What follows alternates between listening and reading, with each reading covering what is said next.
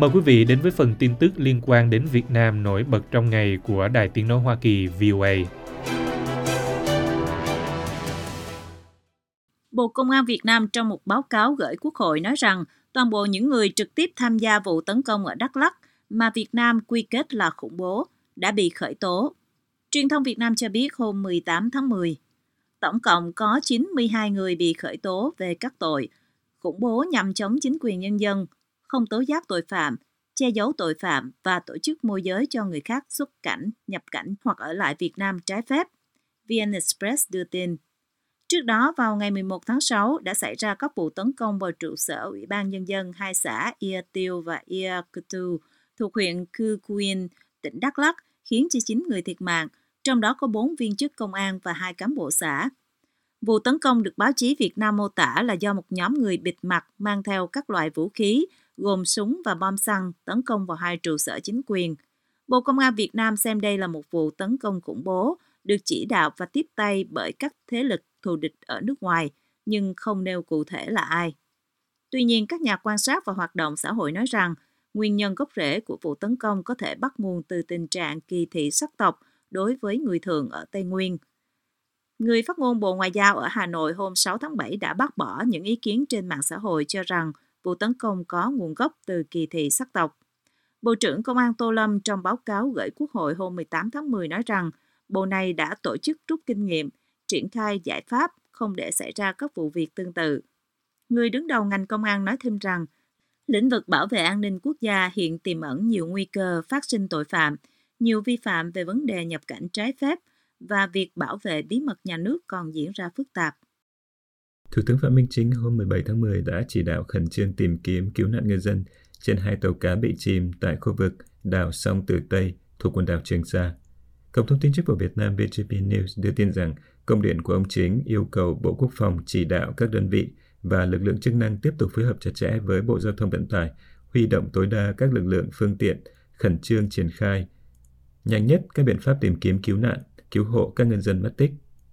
VnExpress đưa tin, trước đó một ngày, hai tàu của ngư dân xã Tam Giang, huyện Núi Thành thuộc tỉnh Quảng Ngãi bị sóng đánh chìm khi đang câu mực ở vùng biển Trường Sa.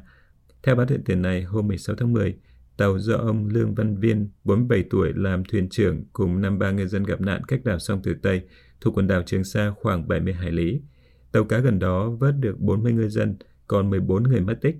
Sau đó, lực lượng tìm kiếm vớt được hai ngư dân, nhưng theo báo chí trong nước, do ngâm mình dưới biển quá lâu, sức khỏe suy kiệt nên họ đã tử vong. Hiện tàu cơ mực này còn 12 người mất tích. VnExpress đưa tin thêm rằng sáng sớm ngày 17 tháng 10, một tàu cá khác do ông Trần Công Trường, 42 tuổi, làm thuyền trưởng cùng 38 ngư dân bị sóng đánh chìm khi đang cách đảo sông Tử Tây khoảng 135 hải lý. Tàu cá gần đó đã vớt được 38 ngư dân, hiện còn ông Nguyễn Duy Định, 63 tuổi mất tích. Báo chí trong nước đưa tin rằng tại vùng biển hai tàu gặp nạn có sóng cấp 5 và rằng 20 tàu cá cùng 3 tàu hải quân đang tìm kiếm nạn nhân.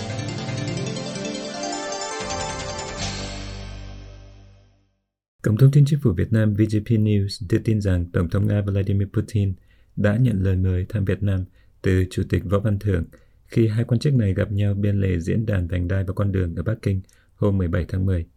Nhân dịp này, Chủ tịch nước Võ Văn Thưởng đã trân trọng mời Tổng thống Putin sớm thăm Việt Nam. Tổng thống Putin đã vui vẻ nhận lời, VGP News đưa tin. Reuters dẫn một nguồn tin ngoại giao Nga nói rằng hiện chưa có thời gian ấn định cho chuyến thăm này và ông Putin cũng mời ông Thưởng tới Moscow. Theo Cổng Thông tin Chính phủ, trong cuộc gặp, ông thường nói rằng Việt Nam luôn ghi nhớ sự ủng hộ và giúp đỡ mà nhân dân Liên bang Nga dành cho Việt Nam trong công cuộc xây dựng và bảo vệ Tổ quốc trước đây, cũng như trong công cuộc phát triển đất nước ngày nay. Chủ tịch thường còn được dẫn lời nói với ông Putin rằng Việt Nam luôn coi Liên bang Nga là một trong những đối tác quan trọng hàng đầu và rằng Hà Nội mong muốn cùng Liên bang Nga phát triển quan hệ đối tác chiến lược toàn diện trên mọi lĩnh vực vì lợi ích của người dân mỗi nước – vì sự thịnh vượng của hai dân tộc. Theo VGP News, tại cuộc gặp, ông Thưởng và ông Putin cũng trao đổi, chia sẻ, đánh giá về một số vấn đề quốc tế khu vực hai bên cùng quan tâm, nhưng không nói rõ đó là vấn đề gì. Hiện không rõ cuộc xâm lược Ukraine của Nga có được đề cập trong cuộc trao đổi giữa Chủ tịch Thưởng và Tổng thống Putin hay không, và lãnh đạo Việt Nam thể hiện quan điểm như thế nào về cuộc chiến này. Như về tiếng Việt đã đưa tin, Chủ tịch Quốc hội Việt Nam Vương Đình Huệ đã bày tỏ quan điểm ngắn gọn về cuộc chiến của Ukraine khi tiếp Chủ tịch Hạ viện Nga hôm 15 tháng 10. Dùng từ xung đột để nói về cuộc chiến Nga gây ra ở Ukraine từ tháng 2 năm 2021, ông Huệ bày tỏ mong muốn các bên tìm kiếm giải pháp ngoại giao hòa bình trên cơ sở hiến trương Liên Hợp Quốc và luật pháp quốc tế theo bản tin của Thông tấn xã Việt Nam. Chủ tịch Quốc hội Việt Nam còn được dẫn lời khẳng định rằng Việt Nam sẵn sàng đóng góp vai trò tích cực trong tiến trình hòa giải, tin cho hay. Hồi tháng 3 năm nay, Tòa án Hình sự Quốc tế ICC đã ra chát bắt Tổng thống Putin, các bộ ông phải chịu trách nhiệm về tội ác chiến tranh vì trục xuất bất hợp pháp trẻ em ra khỏi Ukraine. Moscow luôn bác bỏ cáo buộc rằng các lực lượng của họ đã thực hiện các hành động tàn bạo trong cuộc xâm lược nước láng giềng và Điện Kremlin, coi phán quyết của ICC là không có hiệu lực đối với Nga. Tòa án với 123 quốc gia thành viên không có lực lượng cảnh sát riêng và thường dựa vào các nước thành viên để bắt giữ và chuyển giao các nghi phạm đến The Hague để xét xử. Cũng giống như Trung Quốc, Việt Nam không phải là thành viên của ICC. Tàu buôn huấn luyện INS Sudarshini của Hải quân Ấn Độ vừa cập cảng Sài Gòn hôm 18 tháng 10. Đây được xem là một điểm nhấn trong quan hệ giữa hai nước, đặc biệt về quốc phòng và hàng hải, theo lời của Bộ trưởng Ngoại giao Ấn Độ Suramaniam Jaishankar, người đang có chuyến thăm Việt Nam bắt đầu từ ngày 15 tháng 10. Báo Tuổi Trẻ dẫn lời Ngoại trưởng Ấn Độ phát biểu tại buổi lễ đón con tàu cập cảng rằng sự hiện diện của tàu INS Sudarshini là minh chứng cho các hợp tác hiện nay giữa hai nước cũng như lịch sử quan hệ hàng hải 1.000 năm giữa Việt Nam và Ấn Độ. Đây là biểu tượng của sự tin tưởng to lớn mà hai nước dành cho nhau. Việt Nam cũng là quốc gia duy nhất cho đến nay được Ấn Độ trao tặng một tàu hộ vệ tên lửa. Tàu INS Sudarshini là tàu buồm chuyên dùng cho việc huấn luyện của Hải quân Ấn Độ. Chuyến thăm đánh dấu lần thứ ba tàu của Hải quân Ấn Độ đến thăm Việt Nam trong vòng 2 năm qua. Theo lời của Ngoại trưởng Jaishankar, hợp tác quốc phòng là một trong những trụ cột của quan hệ Ấn Độ-Việt Nam trong những năm qua, với nhiều thỏa thuận hợp tác về quốc phòng đã được ký kết. Trước đó, Ngoại trưởng Jaishankar đã có cuộc gặp với Thủ tướng Phạm Minh Chính và các quan chức cấp cao khác của Việt Nam. Trong một bài đăng trên mạng xã hội sau khi gặp người đứng đầu nhà nước Việt Nam, ông Jaishankar nói rằng mối quan hệ đối tác Ấn Độ-Việt Nam mạnh mẽ hơn sẽ góp phần tạo nên một Ấn Độ Dương-Thái Bình Dương ổn định, an toàn và thịnh vượng. Về phía Việt Nam, Thủ tướng Phạm Minh Chính khi gặp Ngoại trưởng Ấn Độ cũng đề nghị nước này tiếp tục hỗ trợ Việt Nam trong việc đào tạo, nâng cao năng lực cho các lực lượng an ninh quốc phòng và đẩy mạnh hợp tác giữa hai nước về vấn đề an ninh mạng.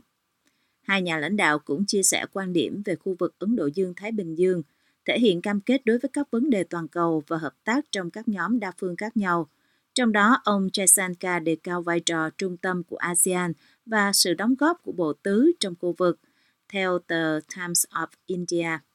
Bộ Tứ bao gồm Mỹ, Ấn Độ, Nhật Bản và Úc những năm gần đây đã tăng cường hợp tác trong nhiều lĩnh vực như an ninh quốc phòng, năng lượng, giữa bối cảnh Trung Quốc đang ngày càng tăng cường sức mạnh trong khu vực về lĩnh vực quân sự và kinh tế. Ấn Độ trong những năm qua cũng đã nhiều lần kêu gọi một khu vực Ấn Độ Dương-Thái Bình Dương rộng mở và toàn diện, bao gồm cả Biển Đông, dựa trên các chuẩn mực quốc tế. Ngoài chuyến thăm của tàu hải quân, Ngoại trưởng Ấn Độ hôm 17 tháng 10 đã khánh thành tượng bán thân của lãnh tụ Ấn Độ Mahatma Gandhi tại công viên Tao Đàn, thành phố Hồ Chí Minh và giới thiệu bộ tem kỷ niệm 50 năm thiết lập quan hệ ngoại giao giữa Ấn Độ và Việt Nam.